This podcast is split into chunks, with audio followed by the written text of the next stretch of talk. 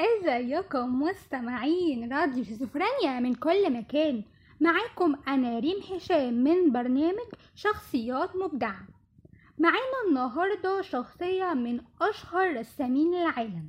هو رسام ونحات وفنان تشكيلي أسباني وليه كمان الفضل في تأسيس الحركة التكعيبية في الفن. معانا النهاردة بابلو بيكاسو. هو رسام أسباني ولد 25 أكتوبر 1881 ولد في مدينة أسبانيا وسموه بابلو وكمان اتسمى بيكاسو على اسم مامته ماريا بيكاسو وكان باباه خوزيه رويوز بلاسكو. وكان بيشتغل أستاذ رسم وتصوير ومتخصص في رسم الطيور والطبيعة وكمان مدرس في مدرسة الحرف ومدير متحف محلي. بابلو حب الرسم جدا وعاطفته ومهاراته من وهو صغير بنت جدا في الرسم. وبدأ كمان يرسم تحت إشراف باباه ومامته ولما وصل لسبع سنين تعلم من مامته رسومات كتير جدا زي الرسم الزيتي ومن باباه أصول الرسم وكمان شكل الرسم واللوحة النفط. رايس كان فنانة التقليدية والأكاديمية والمدربين كانوا بيعتقدوا إن التدريب السليم إن هو يتطلب النسخ المظبوط جدا اللي هو يرسم أجساد بشرية من نماذج حية. وكمان بابلو كان منشغل جدا بالرسم على حساب دراسته. 1891 انتقلت العيلة لأوكرانيا وباباه كان برضه أستاذ بكلية الفنون وعاشوا في أوكرانيا أربع سنين. ومرة من المرات كمل بابلو وهو عنده 13 سنة رسم استكشات اللي ما كملهاش باباه وخلصها. وعرف باباه بعد كده إن هي رسمة رسم اللوحة لحمامه. وشافها باباه وعجبه جدا تقنية ابنه في الرسم وكمان عجبه جدا اللي ابنه اتفوق عليه. وفعلا أعلن التخلي عن الرسم مع إنه كان في لوحات ليه وهو كان بيشتغل عليها.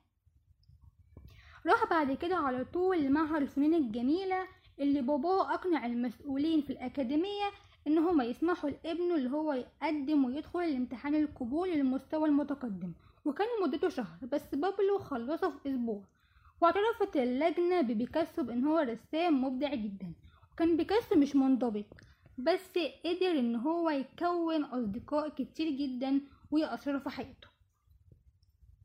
وكمل بعد كده دراسته بالأكاديمية سان فراندو للفنون وقرر بعدها باباه إن هو يبعته لندن عشان يتعلم الفن على أصوله في إنجلترا. وراح باريس سنة 1900 واستقر فيها نهائيا سنة 1904 وفعلا بدأت رحلته من باريس. وكمان كانت بداية التكعيبية هي مرحلة جديدة في تاريخ الفن المعاصر.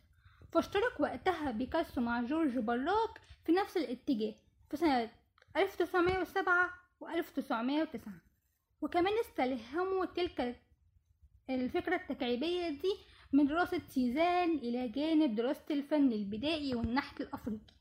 كانت أولى مع لوحاته هي لوحة إنسات أفنيون.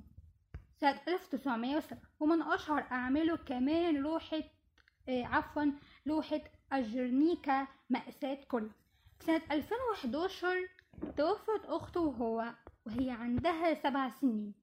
وحصلت له وقتها صدمة كبيرة جدا. كانت أحداثه مؤلمة. وانتقلت بعد كده عيلته لبرشلونة. وباباه اهتم بالتعليم وبرضه كان أستاذ بالأكاديمية الفنون وبابلو ازدهر جدا من جديد مع رسومات الحزن والحنين لبيته الحقيقي. باباه أجر ليه أوضة صغيرة عشان يشتغل فيها وكان بيزوره كل يوم عشان يشوف لوحاته وكمان يتنافس معاه بعض الأمور. وقرر بعدها إن باباه وعمه إن هما يبعتوه لمدريد الملكية في سان فرناندو. وهي أهم أكاديمية للرسم في البلد. وسنة 2000 ولما كمل 16 سنة عاش لوحده في المدينة ومن فلوسه وكمان لما دخل الأكاديمية وتعمق فيها بدأ يكره النظام الرسمي في التعليم وترك كمان المحاضرات مع إن مدريد ليها عمل جذب كتير جدا زي متحف البرادو اللي ينضم لأعمال لديغو وفرانسيكو غويا وسوربران فرانسيسكو. بس بيكاسو أعجب جدا بأعمال الفن الإغريقو اليوناني حب فيها الألوان اللافتة والأطراف الممدودة والملامح الغامضة وكمان أثرت فيه جدا حتى إن هي ظهرت كمان في أعماله بعد كده. سنة 1911 كانت أولى رحلات بيكاسو في باريس عاصمة الفن في أوروبا. فقابل فيها هناك صديقه الفرنسي الشاعر والصحفي ماكس جاكوب. واللي ساعده جدا في اللي هو يتعلم اللغة الفرنسية وأدبها وعاشوا مع بعض في أوضة صغيرة. كان بينام جاكوب في الليل وبينام بيكاسو في النهار فكانت أعماله كلها بالليل. وعدى عليه أوقات كتير من الفقر واليأس والبرد. كان كمان أحيانا كتير بيحرق أعماله عشان يت... الأوضة تكون دفيئة وفي خمس شهور اللي, ع... اللي عاشهم في مدريد في سنة 1901 وبعد كده رجع مرة تانية لمدريد وشارك صديقه الفوضوي فرانشيكو سولير بتأسيس مجلة Young Art ونشرت خمس أعداد ليها. وكان سولير هو بيكتب المقالات وبيساعده فيها بيكاسو بالرسوم الكاريكاتير اللي بين فيها بيكاسو معاناة الفقراء.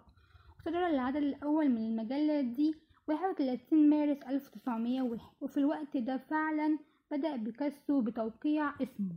بعد سنوات طويلة جدا من الانتظار. وفي سنة 1905 بقى بيكاسو هو من الرسامين المفضلين لدي اتنين من بيجمعوا لوحات الأمريكيين.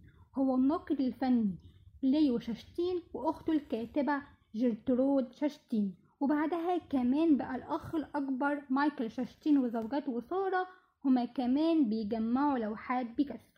وكمان قام بيكاسو برسم بورتريه للكاتبة جرترود وابن أخيها ألين شتاين. وبعدها كمان بقت جرترود هي الراعي الرسمي لأعمال بيكاسو. كانت كمان بتاخد رسوماته ولوحاته وتقدمها بمعرضهم في صالون منزلها بباريس. وكمان كانت بتدخل لوح ومعارض كتير جدا. توفى بابلو 8 إبريل 1973 مات بسبب الجلطة القلبية وكمان بسبب الأنفلونزا الشديدة. كل واحد محتاج اللي يشجعه في عمله وكمان يساعده في اللي هو يطلع وينجح. وبكده تكون انتهت حلقتنا النهاردة. بتمنى تكون عجبتكم. استنوني في حلقة جديدة مع مبدع جديد في برنامج شخصيات مبدعة. أشوفكم على خير.